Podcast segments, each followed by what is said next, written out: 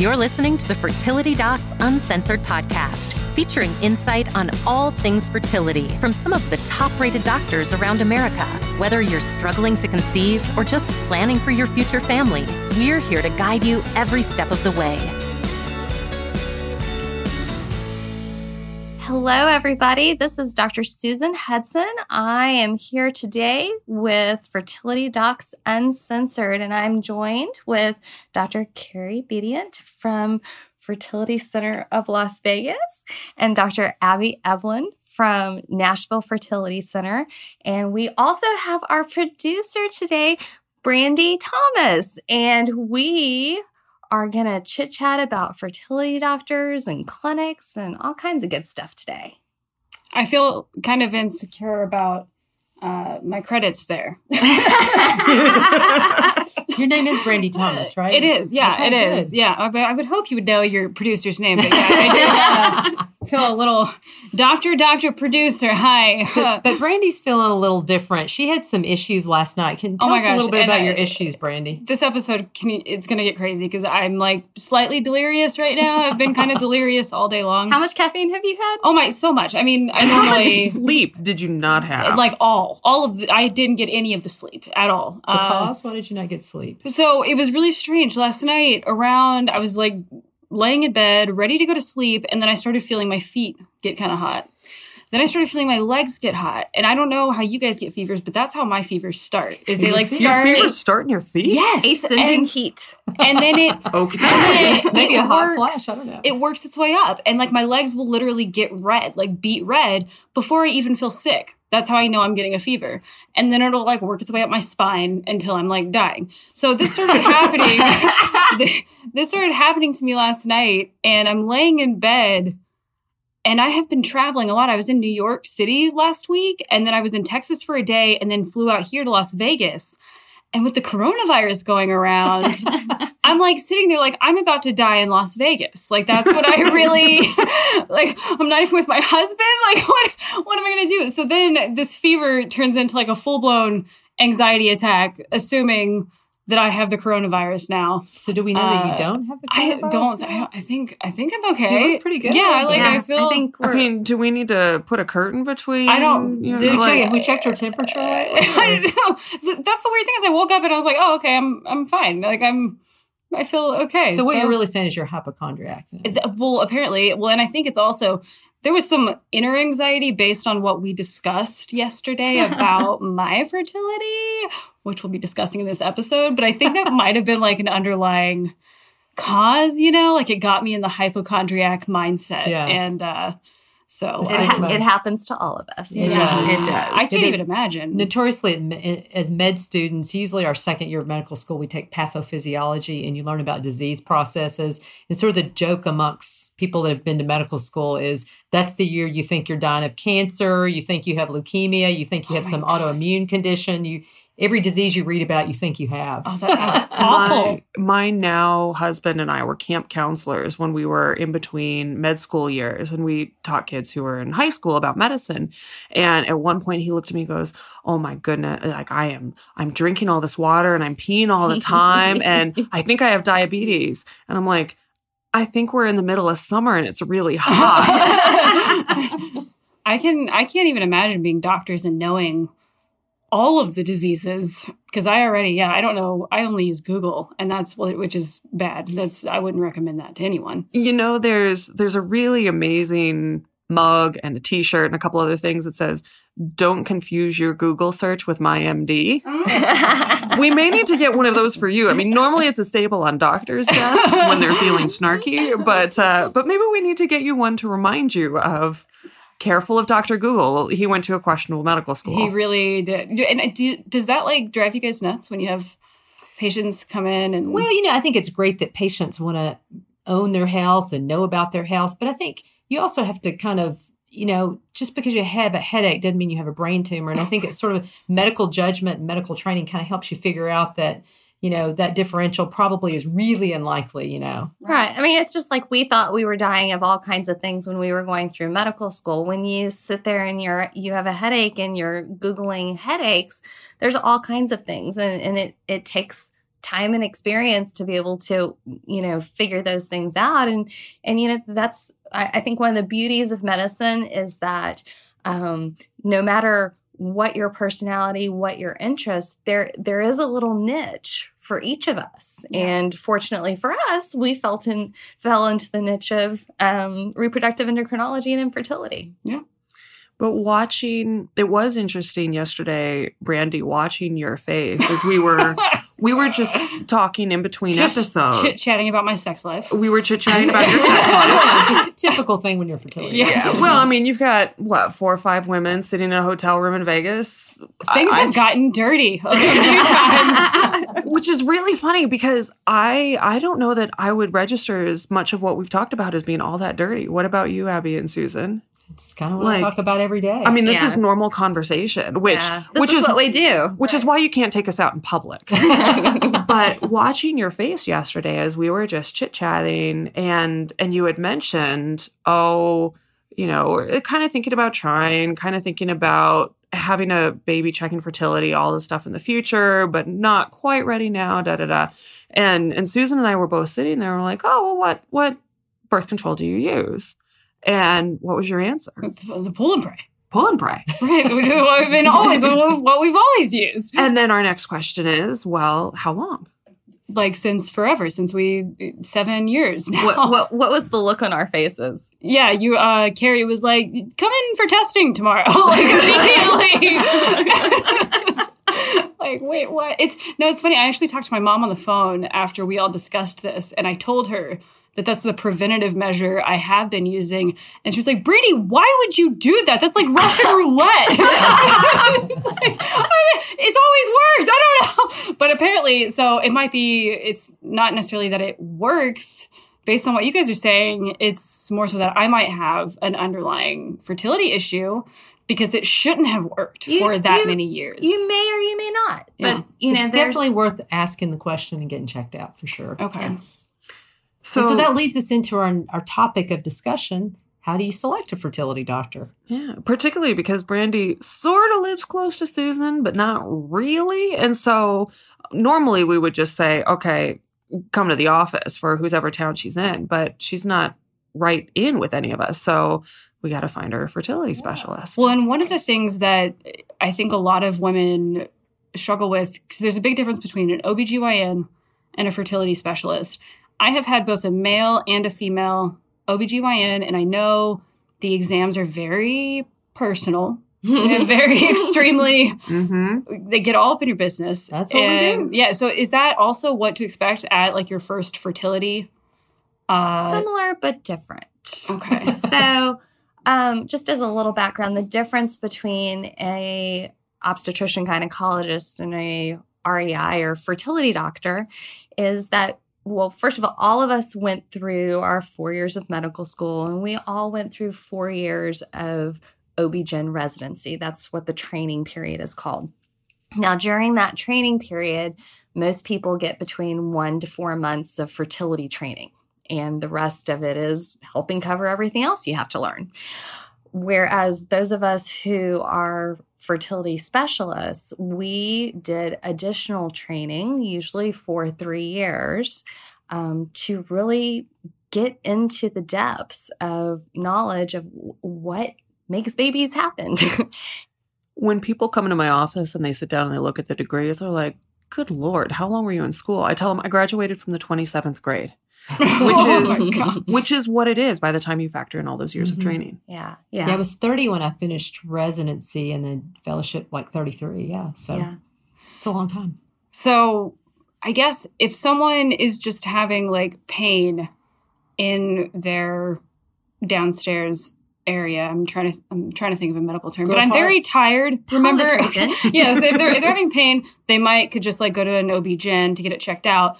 But if you're actually trying to conceive and or considering it, or in my case, thinking about it for the future and finding out that that might not be possible, you should probably just go to a fertility specialist. The general rule of thumb is if you've tried, if you're under 35 and you've tried for a year or more, probably a good idea to see a fertility specialist. If you're over 35, sort of the time window is shorter. So we say about six months. Uh, I think you know, we typically ask patients when they come to see us, how long have you been trying? And they'll say, oh, well, we've been using predictor kits or we've been doing, we've been really tracking things for a year, a year and a half. And then the next question usually is, well, how long have you not used birth control? And oftentimes we see those patients and, you know, they may say, I've never used birth control mm-hmm. or I haven't used anything for five years. Well, that counts, whether or not you realize it counts or not. If you're having sex two or three times a week with your partner, probably you're trying to get pregnant and you just don't realize it. Right. Hmm. Well, and I will say, my husband and I, we only we have a once a week rule because I'm tired all the time. but but in seven years of once a week and using that's something true. that's not ex- less reliable, a little less reliable, you know, it, it's something to be checked out. Now, you were mentioning what, what to expect when you go see your fertility doctor. So most of the time, when you go see a fertility doctor, you are going to get a little bit more one-on-one time with that fertility doctor than you may your general OB-GYN. Okay. So I would say most general OB-GYN appointments are going to be somewhere between 10 to 15 minutes where most of us are going to probably spend at least 30 minutes with you oh, and oh, wow. potentially your partner. Really get, we're we're diving into the depths here. So we're we're really wanting to get some specific information about your periods, you having intercourse, other medical problems, family history, all these things we put together and figure out number one what testing you should do and and start leading into what what type of treatment you might need to have and we get pretty nosy on a first date. I mean, we're going to ask things like Does sex hurt? Does he have any difficulties getting an erection? How, what are your periods like? Are they particularly painful or not, or long or short or regular or not? And how often do you have sex? And just do you use lubricants? Do you use lubricants? I mean, we are nosy. Have you ever had gonorrhea and chlamydia? Or... And let me say, there's no judgment here. You know, we're mm. all humans, and but we have to ask those questions so that we can really kind of get at what the, the problem is. And you know, I think you mentioned that you have pain, and I think probably all of us that would be something we'd sort of delve into a little bit more, like what causes the pain, what prevents the pain, when do you have it, is it all the time? Is it related to your menstrual cycles? A lot of questions that relate to that to see if we can kind of figure out if that fits in with kind of the whole picture. Well, and see that because is, it may or may not. Right. Well, and I did go to an OB-GYN when I was much younger. I was like 19 and I had been experiencing pain pretty much since I became sexually active. And I did not know why. And so I went to an OB-GYN to figure out if something was wrong. And they just did an exam and they didn't find anything and then that was that. They were just like you're okay. And but i thought that that was weird that like i wasn't provided any sort of they were just like you know maybe try a different position. Like that was i don't know. It, did, it felt like a very yeah incomplete. i mean i think for a patient like that you may prescribe some sort of treatment to kind of help with the discomfort and then after a reasonable period of time kind of and maybe they said this and you didn't get it or maybe they just didn't say it but probably what should have happened is they should have followed up with that and figured out you know if the pain's not better after some different things that you've tried, mm-hmm. then maybe you need to have, you know, kind of maybe even a more invasive procedure, either an ultrasound to look at things and maybe even ultimately surgery to see if you might have a condition called endometriosis. Okay. Okay. Well, and I guess the the main question I have is from what I remember about my OB/GYN appointments, they were very uh, lots of tools in my very uncomfortable cold tools. So you weren't excited to go back again, is what I'm not hearing. not okay. at all. Got no, it. I wasn't. You know, uh, if you were, I think I would be more worried. Yeah, right. That would be. Yeah, it was. uh It was very cold. I remember that. Um And so I guess that's what I'm asking is is that also what would happen at a fertility appointment the first time? So, most of your first fertility appointment is you sitting completely clothed. Nice. With okay. your pants on. Already, already, you yes. sold me. exactly. and, and, a lot of it is talking. Yeah. A lot of it is is is that discussion. Now, there probably is going to be a, a physical exam. Um, more often, it's probably more going to be like an internal ultrasound okay. than necessarily that speculum, that thing that they use when you go get your pap smear. Um, but it kind of depends on person to person and clinic to clinic. But there, there usually is an exam component, but it's probably not the majority of your visit. Okay. Okay. Well, and what are there any factors that I or anyone else like? What are the main factors I should consider when seeking out a fertility specialist? Like, do you guys have any recommendations for for that? Like whether it's where I even go about finding a credible fertility specialist or ASRM.org stands for the Oh my god! I American, American Society of Reproductive Carrie might be a little tired too. uh, I yeah, my my children don't sleep either. So Maybe you um, have the um, coronavirus too. I have SARS. Um, so I don't think I have the coronavirus. I haven't been to China or anywhere recently. Anywhere, anywhere recently besides coming down here. Um, but ASRM.org is our national society, and that that organization publishes a lot of information that's really good. Now, they also manage a lot of the boarding. So, board certification is what we all have gone through. So, it means that when you graduate from the 27th grade, in order to be fully board certified as a fertility specialist, you've taken not only this, the two sets of exams to become an OBGYN, but the two sets of exams to become a fertility specialist. And that shows a higher level of commitment towards getting the information that is needed and staying current with that information. Um, and so you can usually find off of the ASRM website who is boarded and who is not. And so that's that's one helpful little litmus test to say, okay, who should I go see? Okay, gotcha. Well, this is kind of a weird question, uh, and this might just be for me.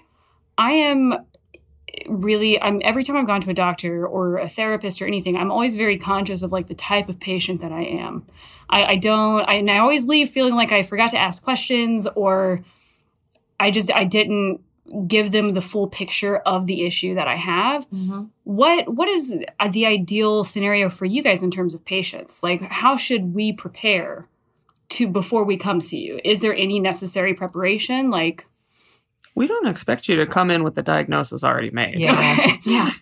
So don't over prepare. Come, come as you are. Come okay. as you are. We'll take care of the rest. That's what we're trying to do. Okay. now, if you know that you are someone who is likely to have questions but then forgets to ask them write them down write them down okay because all of us have had that situation where we go we you know we've said okay, uh, this is the plan. Have a wonderful day. Hand is on the doorknob. And as you're walking out, there's one last question. And and sometimes that can completely upend the plan. So it is very because it reveals something to us of, oh, hey, you're asking about this. Does this mean X, Y, and Z? And then we we have to turn things down. So it's very helpful both for you and for us if you've written down your questions ahead of time, because then we can give you that information in an organized fashion. And we would all rather answer your questions than you go to Dr. Google. Right. Okay. Amen.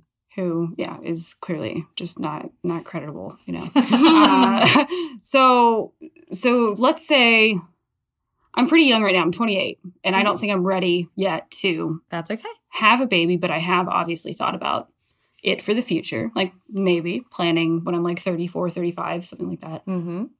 So if if you guys are just now telling me that I there's a chance that I might have an issue. this is a bad question to ask and kind of reflects me as a person, but how long can I wait until, until I have to really take action? Like until it's like, okay, you really got to sooner the better. Okay. You know, with knowledge, you know, there's power and you know, even though you may go to a fertility specialist and they may recommend something, it doesn't mean you have to do what they recommend immediately. At least it'll give you the information. You can think about it. You can talk about it with your partner. And then you guys can decide on your timetable when you want to start or what you want to do. And, and there are some things having to do with fertility that time doesn't matter. Okay. Uh, like if somebody's tubes aren't working well, if they're not working well now, they're not necessarily going to be working well later, but that that really doesn't make a difference. Whereas if perhaps your ovaries aren't working well, if you waited 3 or 4 years to find that out, you might have actually missed your window. Oh. And and that window is not necessarily that you had to get pregnant in that time frame, but you may have needed to do something to make sure you could get pregnant in your time frame.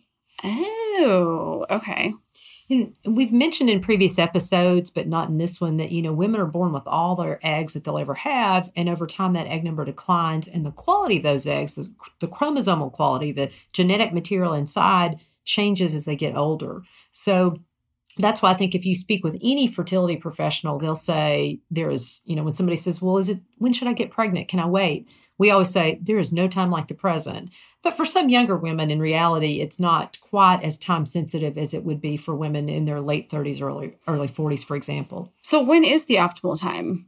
To for now, women. that's what I just said. Now I'm not ready for a baby. but, you don't, but you don't have to be ready for a baby now. But you can get the information now and figure out when, based on that information, it is your time frame.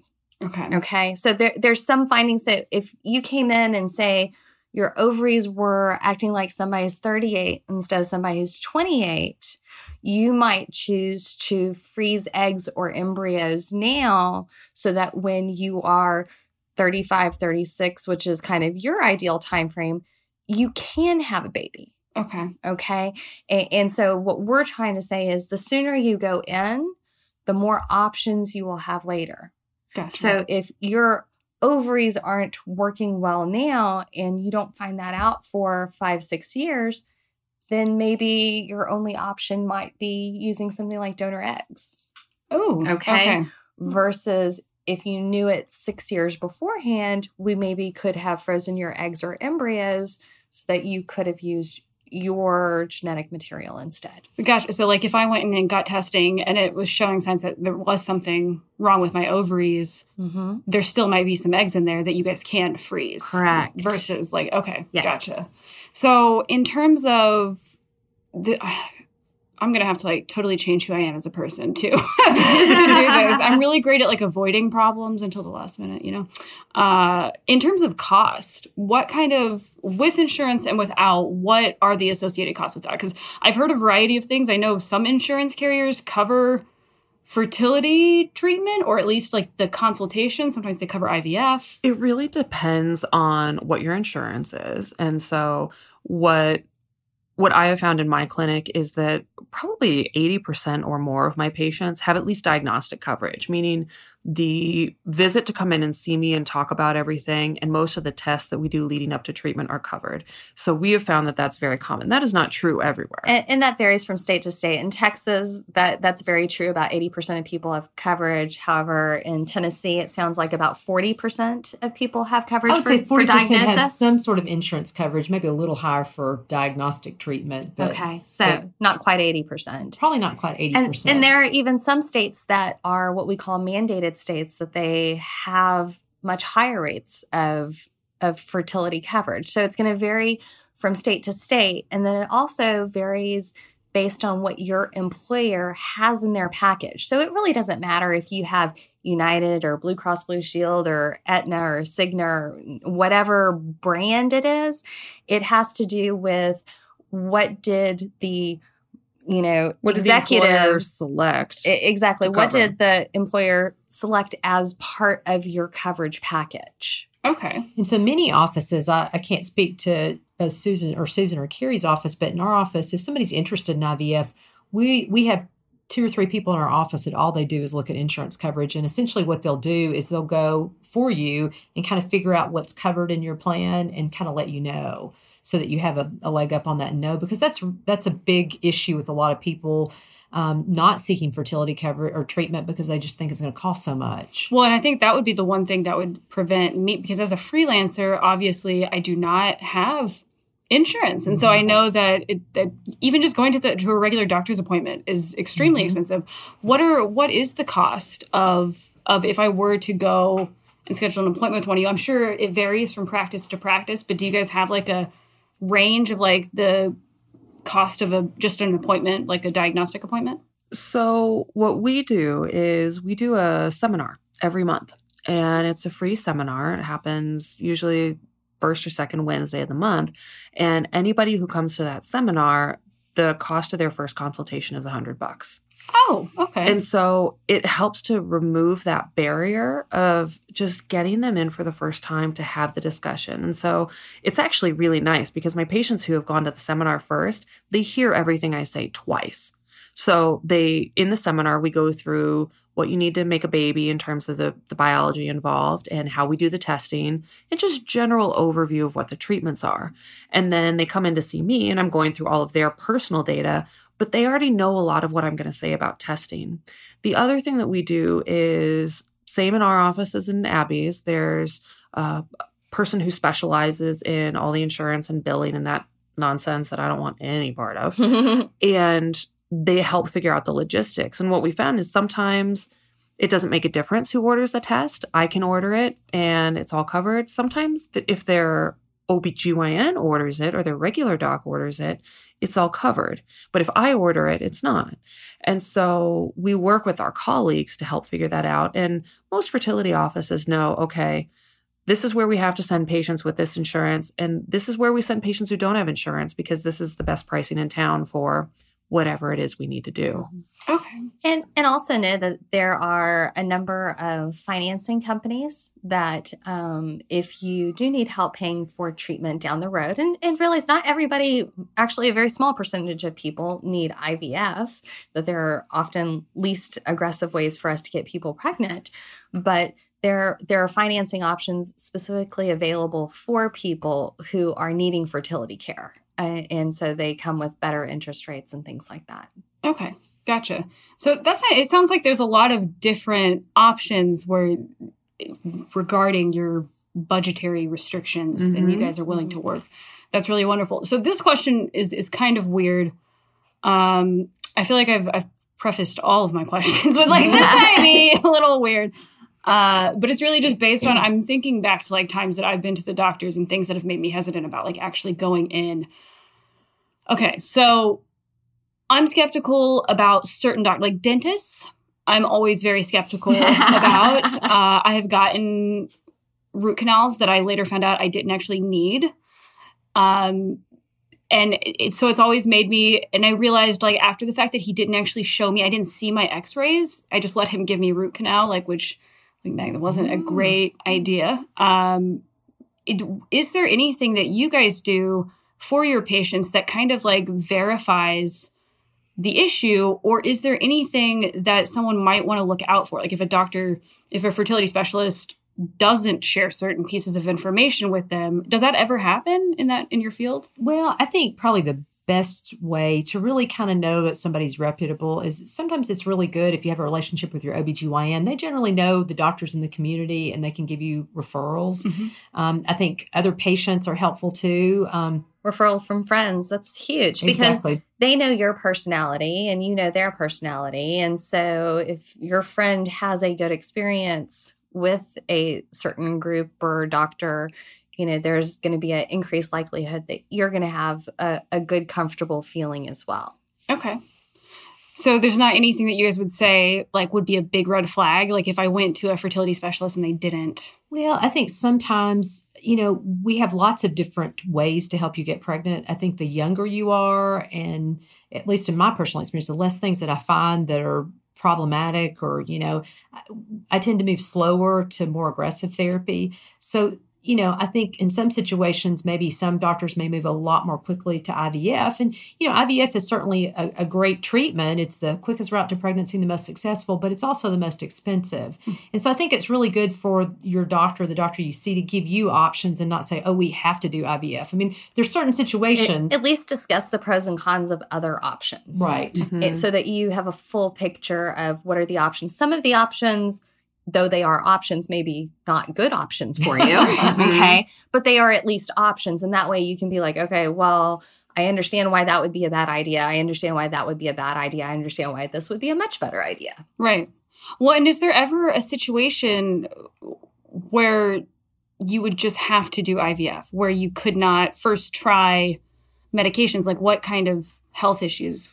If your tubes are blocked. Okay typically going straight to IVF. A lot of people come in and say, Hey, can I have surgery to repair my tubes?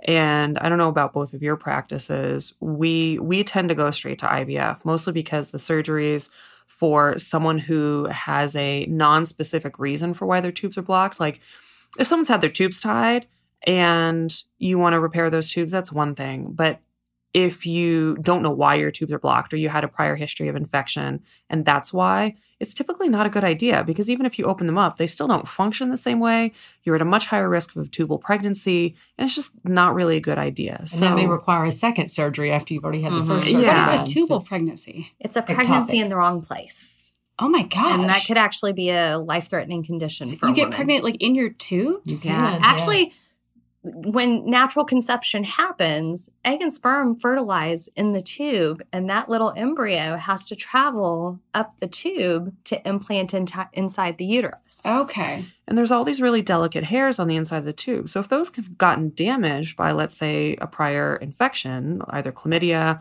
or you've had endometriosis or what have you, then those hairs don't work. And unfortunately, we can't test that.